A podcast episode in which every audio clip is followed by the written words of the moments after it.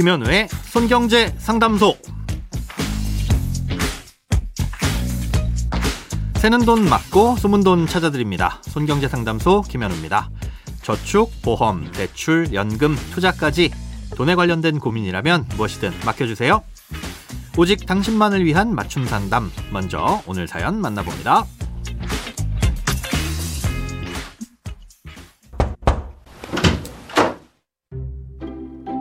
안녕하세요. 매일 들으며 명쾌한 답변에 감동을 받고 있는 청취자입니다.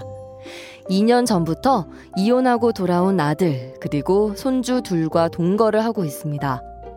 아들에게 사업자가 있었지만 수입이 일정치 않고 들쑥날쑥해서 생활에 어려움을 겪고 있다가 최근엔 취업을 해서 직장을 다니고 있습니다.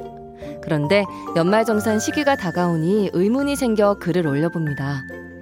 지금까지 제가 직장에 다니면서 아들의 생활비와 손주들의 양육비를 사실상 제가 다 보조하고 있었는데 어떻게 하면 연말정산 때 조금이라도 더 혜택을 받을 수 있을지 궁금합니다.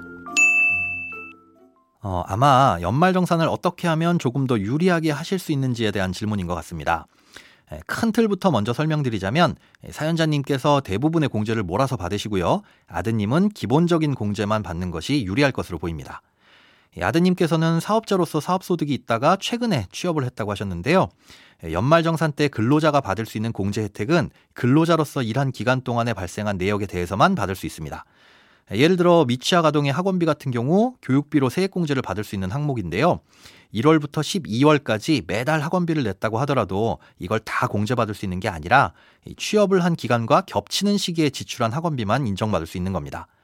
예, 만약 11월에 취업을 하셨다면 11월과 12월에 낸 학원비만 교육비로 인정받을 수 있다는 거죠. 예, 또 연말정산 때 대부분의 소득공제 혜택은 근로자만 받을 수 있는 것이라서 아드님께서 사업소득만 있었던 기간 동안엔 이 사업과 관련된 경비가 아니면 공제를 받을 수 있는 게 거의 없습니다. 예, 예를 들어 보장성 보험료나 의료비 세액공제 같은 것들도 모두 근로자만 받을 수 있는 공제고 이 사업소득에 대해서는 경비로 인정받을 수 없습니다. 예, 그러니까 아드님께서는 이번 연말정산까지는 본인의 인적공제 정도만 받으시면 됩니다. 예, 그런데 올해는 취업하기 전 사업소득과 취업 후 근로소득 이렇게 두 가지 소득이 있는 거잖아요. 예, 그러니 내년 5월에 종합소득세 신고를 의무적으로 하셔야 됩니다.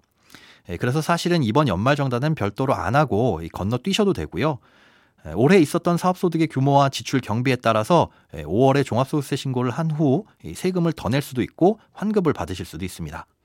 아, 일단 올해까지는 이렇게 하시고 내년부터는 아드님도 본인 명의의 신용카드를 쓰거나 현금 영수증을 발급받으면서 연말 정산을 준비해 나가시면 되겠습니다. 그리고 사연자님께서는 이번에 연말정산을 하시면서 나머지 다른 공제들을 전부 받으시면 되는데 주의하실 건 손자녀들은 사연자님의 기본공제 대상자로 신고하시면서 인적공제를 받으셔도 되지만 아드님을 공제 대상자로 올리신다거나 아니면 아드님도 아이들을 중복으로 신고하시는 일은 없으시도록 하셔야 됩니다. 자, 그럼 내년부터는 누구 명의로 신용카드나 현금 영수증을 쓰면 좋을지, 또 아이들은 누구 앞으로 공제를 받으면 좋을지, 의료비나 보험료, 교육비 같은 특별 공제는 사연자님과 아드님 중 누구 앞으로 받으면 좋을지를 미리 생각해 두시고 지출하시면 도움이 좀 되실 텐데요. 아, 이건 소득과 지출 규모가 얼마 되느냐에 따라서 달라집니다. 예, 정확한 소득과 지출을 알아야 확실하게 판단이 되겠지만 대략적으로라도 말씀을 드리자면 만약 두 분의 소득 차이가 크고 지출이 전체 소득의 절반을 훌쩍 넘길 정도로 많이 쓰신다면 이 소득이 많은 쪽으로 신용카드와 현금 영수증을 몰아주시는 게 유리할 가능성이 높고요. 지출이 적다면 소득이 적은 쪽으로 몰아주시는 게 유리할 수 있습니다. 만약 소득이 비슷하시고 지출이 소득의 절반 이상으로 많다면 적당히 반반씩 나눠서 쓰시는 게 좋고요. 지출이 전체 소득의 4분의 1에서 3분의 1 정도 수준이라면 한쪽으로 몰아서 쓰시는 게 조금이나마 유리할 수 있습니다. 크고 작은 돈 걱정 혼자 끙끙 앓지 마시고 imbc.com 손경제 상담소 홈페이지에 사연 남겨주세요. 검색창에 손경제 상담소를 검색하시면 쉽게 들어오실 수 있습니다. 여러분의 통장이 활짝 웃는 그날까지 1대1 맞춤 상담은 계속됩니다. 돈 모으는 습관 손경제 상담소는 2023년에도 계속됩니다. 새해 복 많이 받으세요.